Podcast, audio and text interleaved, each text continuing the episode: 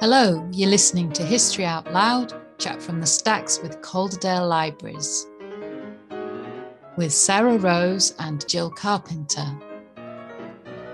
Today we will be talking to writer and folklorist John Billingsley about Calderdale's elusive corpseways.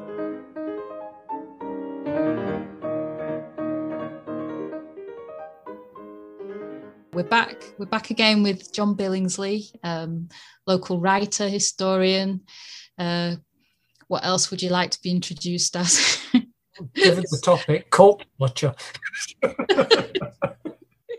Not Morris dancer. No, Uh, no. Yeah, and uh, we're going to have a chat about um, corpseways. So I think probably a small introduction. Um, John and me, we were several years ago, isn't it? We were working Mm. together in local studies, and um, the subject of corpse ways came up. And I knew nothing about it, and John knows knew quite a bit about them, and especially about the one local in Hebden Bridge um, called the Old Corpse Road. So John gets out one of the um, big sheet maps, Ordnance Survey sheet maps, and shows me where it is. And I think, well, you know, I'm I'm walking up that every single day, and I had absolutely no idea that this, you know, was anything other than a path. And um, I was, I thought, right, next time I go, I'm going to be looking out for all these things John was talking about.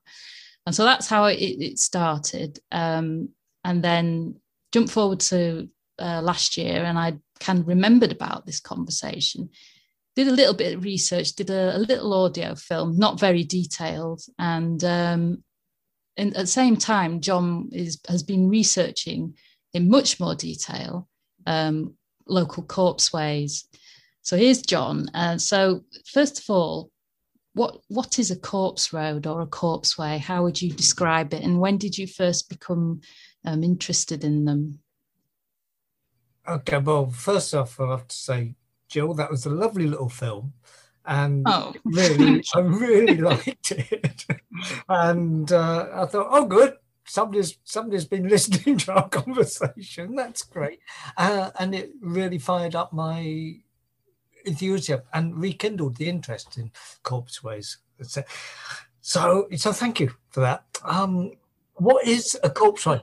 Briefly, it's um, briefly. Do, can I do anything briefly? I'm not sure, but it, it's it's the route that people carried a body from the, the place of death to the place of interment, i.e., the church, and over over the centuries, places routes like that have become customary and at this point you have to get you know bear in mind that that theoretically could make every single path that a dead body has ever passed a corpse way. but you need to think maybe of of certain customary routes what stuart dunn calls vernacular routeways routeways which are just accepted to be for a particular purpose um, so and the little tracks from home to one of these arteries won't really count. But when you hit a kind of customary artery to the burial church, that's when you've got a corpseway. And the corpseways um, typically would, they're sometimes called coffin routes, but coffins wouldn't usually be carried because carrying, if you can imagine carrying a coffin from, say, the top of Cragg Vale to Heptonstall, it's not going to be that co- comfortable, really. Um, could actually be uh, pretty risky. So bodies would be wrapped, wrapped up in this white shroud, stitched in, so that neither smells nor juices could get out, you know, because they're going on a journey. Um, and then they'd be put on a bier, a kind of stretcher, and then carried like that. So you'd want paths which, in some areas, a horse could go on. uh, but often it would just be a team of uh, four people, four bearers, plus any mourners going along them.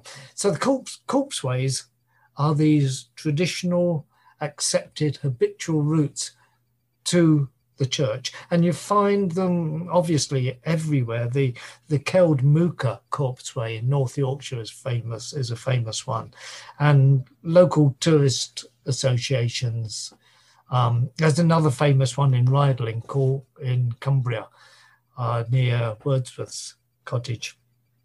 And some local heritage organisations are, are trying to bring them into into use as a kind of tourist option, walk the way of the dead kind of thing. Um, which might happen here. I don't know. You know, I might get asked to do a, a, a guided walk on them in my top hat or something. I'd go on that. Um, That'd be good. yeah, yeah, it could be quite fun. Uh, maybe. Um, anyway, these these routes are contingent really on large parishes.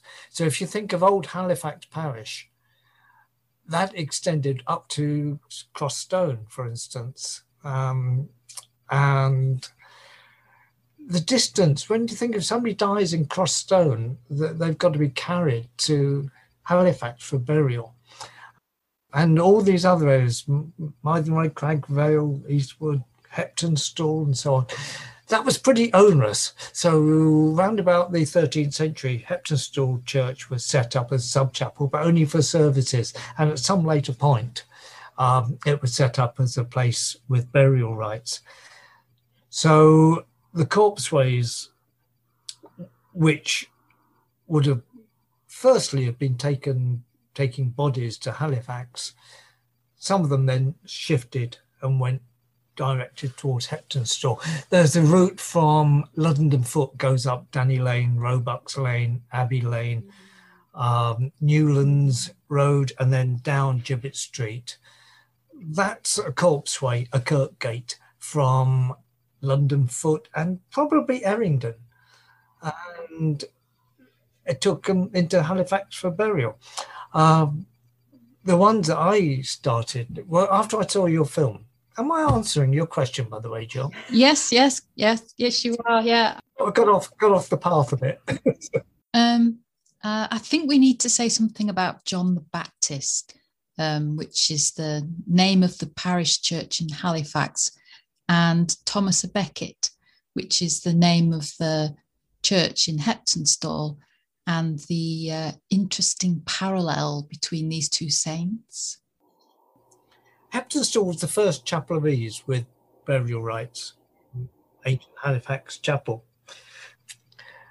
And with specific reference to what you've just asked, a few years ago, I was up at dawn on winter solstice at Old Town, up before dawn, because I wanted to see how much longer the day was in Old Town than it was in, say, Hebden Bridge. so that's a different. And as it happened, it was three hours. You get three hours more sunshine today up there.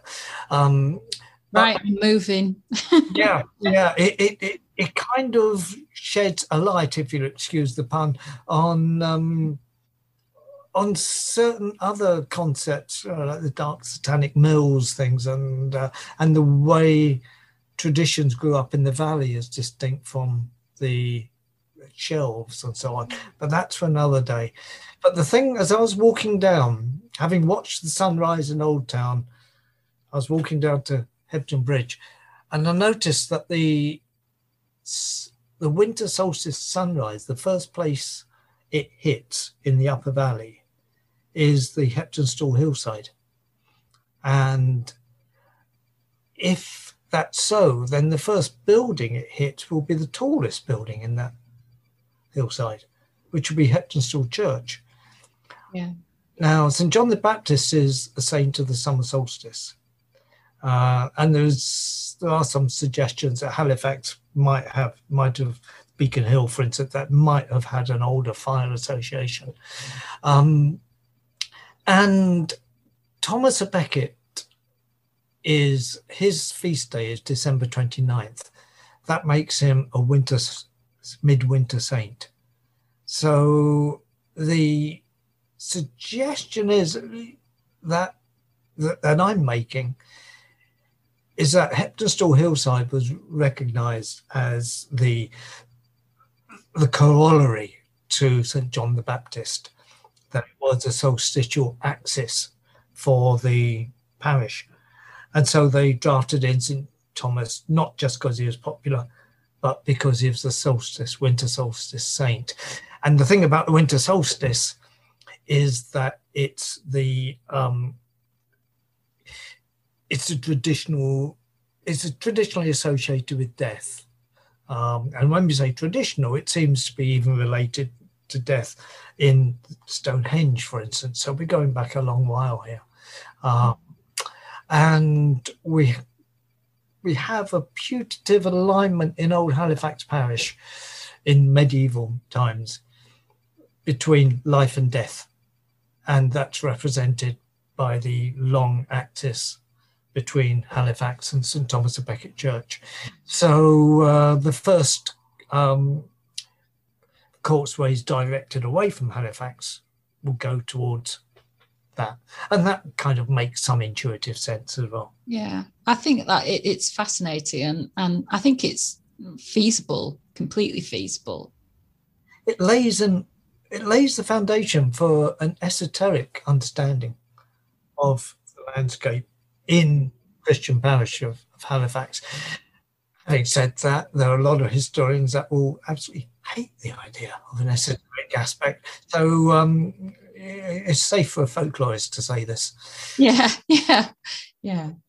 Um, the corpse, the corpse roads, corpse ways. they didn't, they didn't always follow a logical route, did they? Um, seem to. Hmm. Do you have any ideas of why that might be? Uh, other possibilities. Uh, these are not 100% in any case, but we've noticed that in some cases, um, and we've here we've I came across references to this in Morley near Leeds as well, that in some cases corpseways avoided highways, busy highways. Now that might be because a corpseway, um, we, we're looking at it from the perspective of, of the living. And we see it as a path to carry the corpse, carry a dead body. But the dead body is seeing it in a different way together. This is the, the, the soul that is being carried to its last resting place, the resting place where it will be blessed and hopefully sent to sent to heaven. So if you look at it from um, the the corpse's perspective, this is a sacred journey. And the bustle of a highway and all the worldly activities of it might just not be good for the soul, as it were. Um, and so that's one possible reason. Another possible reason, noticing it in the corpseways from Crag Vale is that they seem to get to a position whereby um, they can get a site of Heptonstall Church as soon as possible. So if you're going from um, from where Crag Vale Church is nowadays, you're going straight up the hillside, a bit of a climb, and then you're going across the moor, which is an appalling moor to cross at any time, you know, let alone when you're walking 400 years ago. Um, but it gets you a sight of Heptonstall Church quite quickly. Um, and there are other possible routes which suggest corpseways coming up from um, near Great House in uh, in Cragvale, and they also they go uphill steeply to get to this one point, from which the Corpseway is then following the line of sight all the way to Heptonstall, even when it goes down into Hebden Bridge. Now, I think you can maybe see that as a way of focusing intention. It's a kind of walking prayer, if you like.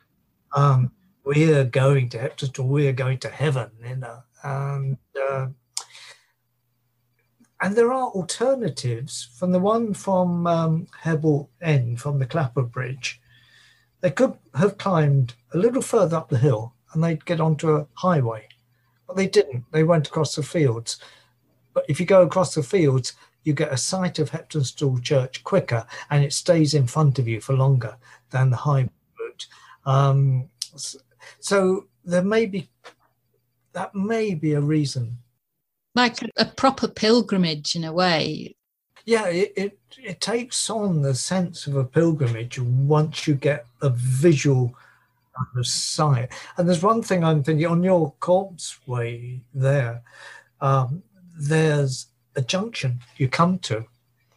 And if you go straight across, that's the corpse way. It takes you round the hill um, and comes to Lily Hall. But there's a big, wide path.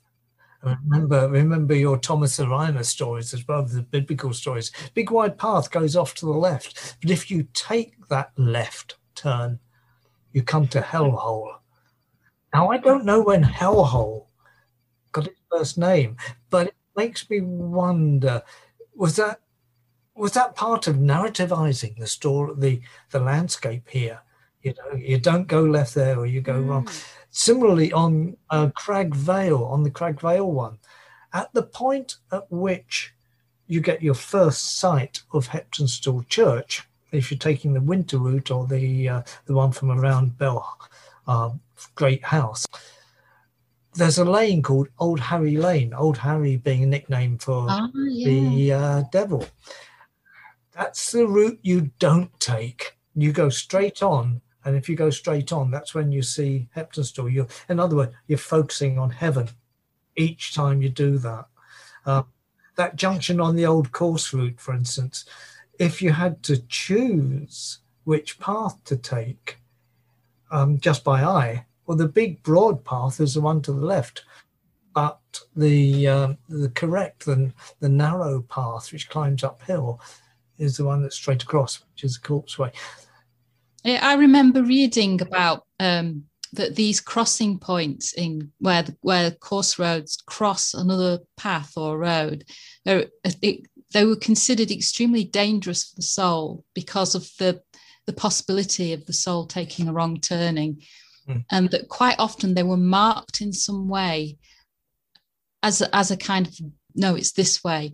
Um, um, I wanted to ask you about because I didn't again after doing research on this the old course road I had absolutely no idea about this but you mentioned it in in the talk you did um, journeys between the worlds of uh, Miriam marks Marian marks Marian marks sorry and um, and I realized, and, and you you mentioned it as well, that at this point, at this crossroads in this on this particular course road, there is actually there is um Marian Mark just Very at that point. Yeah. Mm.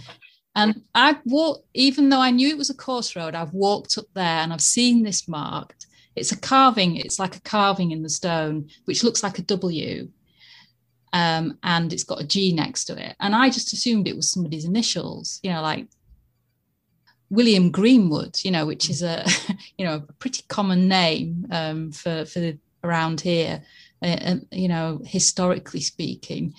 Um, but John, do you want to just talk a little bit about Marian Mark? That, well, that, that that stone you mentioned has got three letters on it. It's got T, G, and W.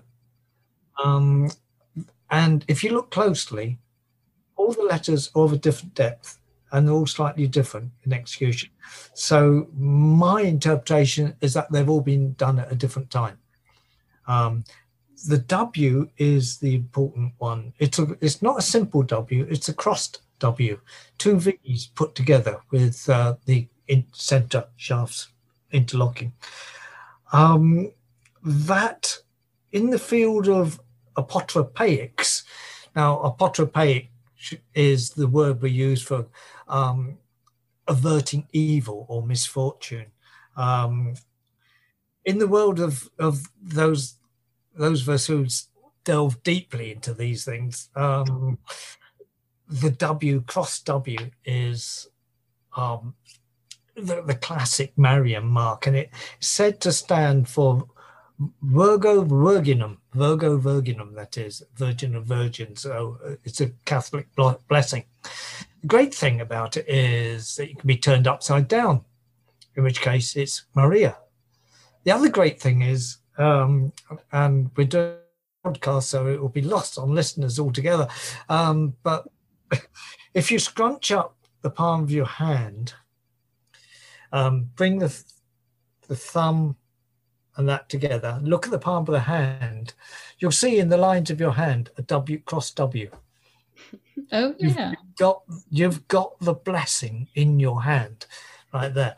Um, so it, it has a kind of it's a symbol with several layers of meaning there.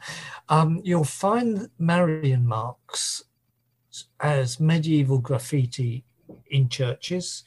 Uh, if if you're someone who likes scurrying around old churches and seeing what you can find, look at the the pillars along the by the pews or the door jambs of uh, both up the chancel and the entry, and you'll find these lots of bits of graffiti. And the Marian mark, the cross W, is the quite the commonest of all.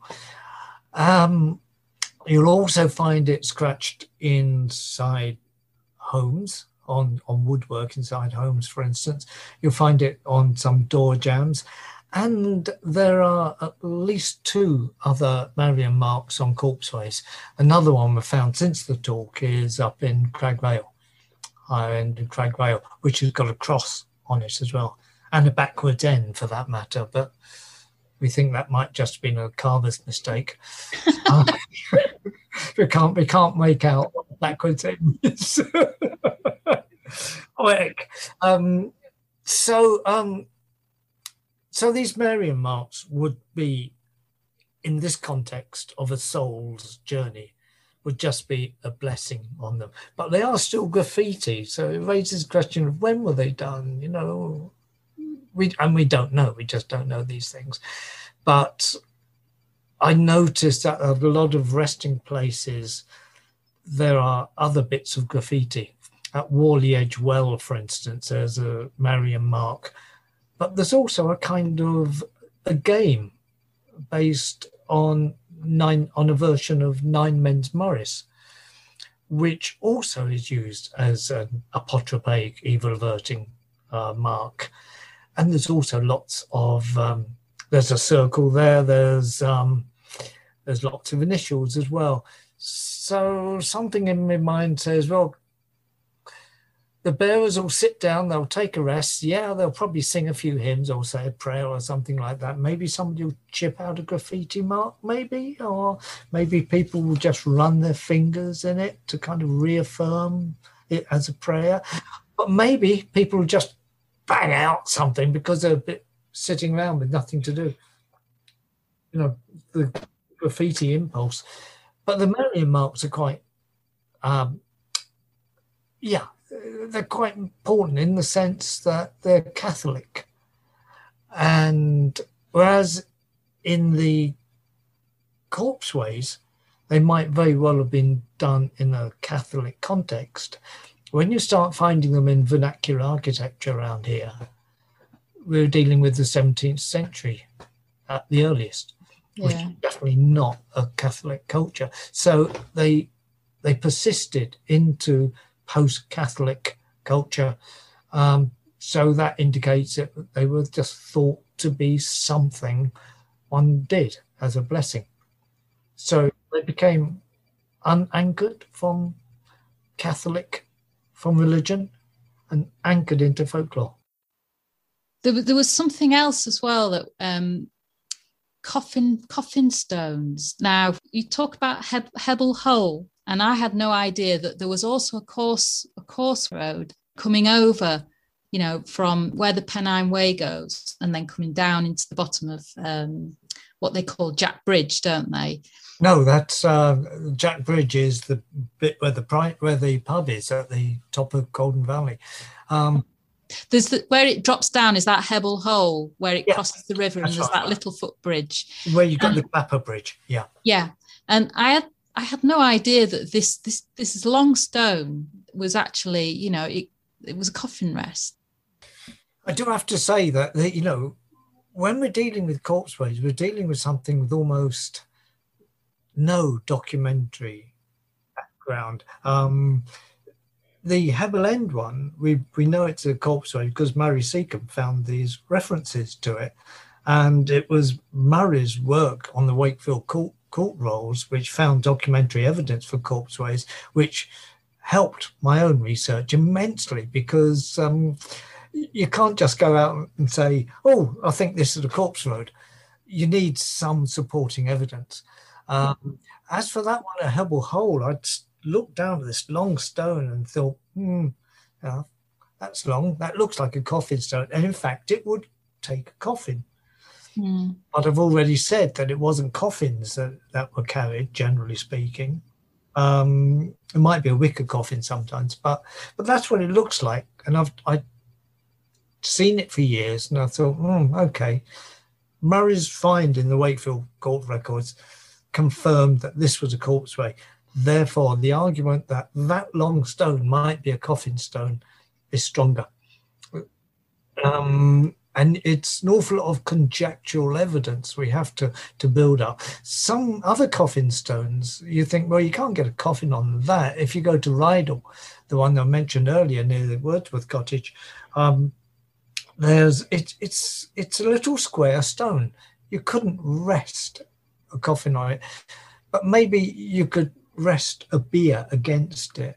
And a few others are the it, it's just the ones that you know from your dog walk up the course oh, the old course road um, you can only rest something against it really can't you don't want to put the thing on the ground but you can prop it up. That'd be all right. So um, so it's, it's big stones which you can prop it up on. But that one's that one's a fascinating place altogether that that bridge with the with the long stone Mm. Um, the question is where it goes beyond there. Yeah. But there was there was something else that that you mentioned um, in Journey Between the Worlds, and this this to me is the most special thing of all, which has blown the top of my head off really. Um, and when you, it's when you talk about singing brink.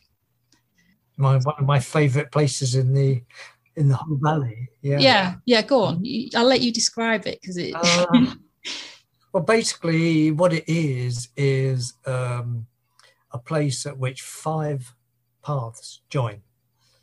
There are two copiously flowing wells um, at the junction there.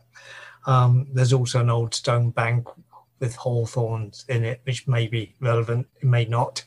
Um, but what got struck me as interesting when I first came across it with my mind switched on was um, when you look around the valley, every every bit of land is taken up. There are dry stone walls which put every little patch into enclosures, and in between them you've got trackways. Mm. You don't have a triangular bit of um, unenclosed, well, not unenclosed so much, but unproductive land, which is what this is, just left. You know, the, the nearby fields are all truncated in order to keep this space free. And uh, that makes it, and then there's, it's a hub of these paths. So this just makes me think, well, how come nobody said, I want that bit of land?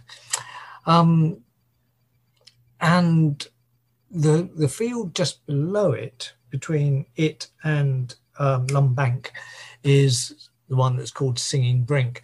And when we found out again, thanks to Murray, that the the track, it's a beautiful causey track coming across the um, top of the field from uh, Slater Bank, I think it is, uh, is a corpseway, and then it leads from this little triangle of land up towards Heptonstall, um, it made sense. If it's singing brink, oh, people would have been singing there. and they would have needed space to to get together in there. Uh, you've got the stories of the praying hole elsewhere around Heptonstall, for instance. But um, so at first I thought it might be connected with that. Uh, I don't think it is. It, it, it's interesting though because now that there is a bench there, isn't there? There is indeed, and it's where walkers will sit and eat their sandwiches. Um, quite often, if I'm if I go up there walking the dog, it's a really remote place, but there, there quite often will be somebody there. I I always tighten my bootlaces there. Um, it it's strange, really, how ritual can persist in a place and people can carry on using it in a in a in that way. It's like a nexus almost. This is one of the things about when I was walking between the heyday of the corpseways, which of course was um, before the before the chapels, because when chapels opened burial grounds, people didn't have to drag them their, their dead bodies so far. Um, and so we're probably talking that corpseways go up until mm, they started to, to, decline around the end of the 17th century and so on. Um, but they went on in some areas into, well into the 18th century. At that time, the enclosures had already started. So, and the fields had appeared all around the, the, the valley. But in a number of cases, these old paths cut straight across the fields. So enclosure is entirely rational. So putting a path directly across an enclosed field is irrational, but it was preserved. It was preserved because it was a known path that had to be kept. Um, and, uh, you know, that Stuart Dunn is, is building on that in the, his idea of vernacular routeways, where you, places routeways where you do a particular thing. That's for a, a route, um, which was in the the life cycle of the local community. Uh, but there's the other the other implication of all these corpseways is that being journeys of the soul, the last journey of the soul, in this world, what they're doing is sacralizing the landscape. It's not just the, the axis, the calendrical axis between Halifax and Heptonstall. Um, all these little arteries are laying a, a, a, a quasi sacred web across the land. So, um, and it once you kind of tune into that, it can be strange walking on them because you're aware that you're actually walking in two worlds at once. I like that idea. I think that's a nice I do. place to leave it, isn't it? Yeah. Yeah, yeah. Thank you so much, John. We've talked you to death. Thanks, thanks a lot for giving me the uh, opportunity to blather.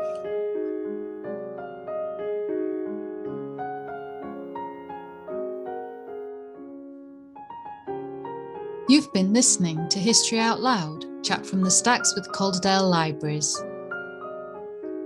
Presented and produced by Sarah Rose and Jill Carpenter.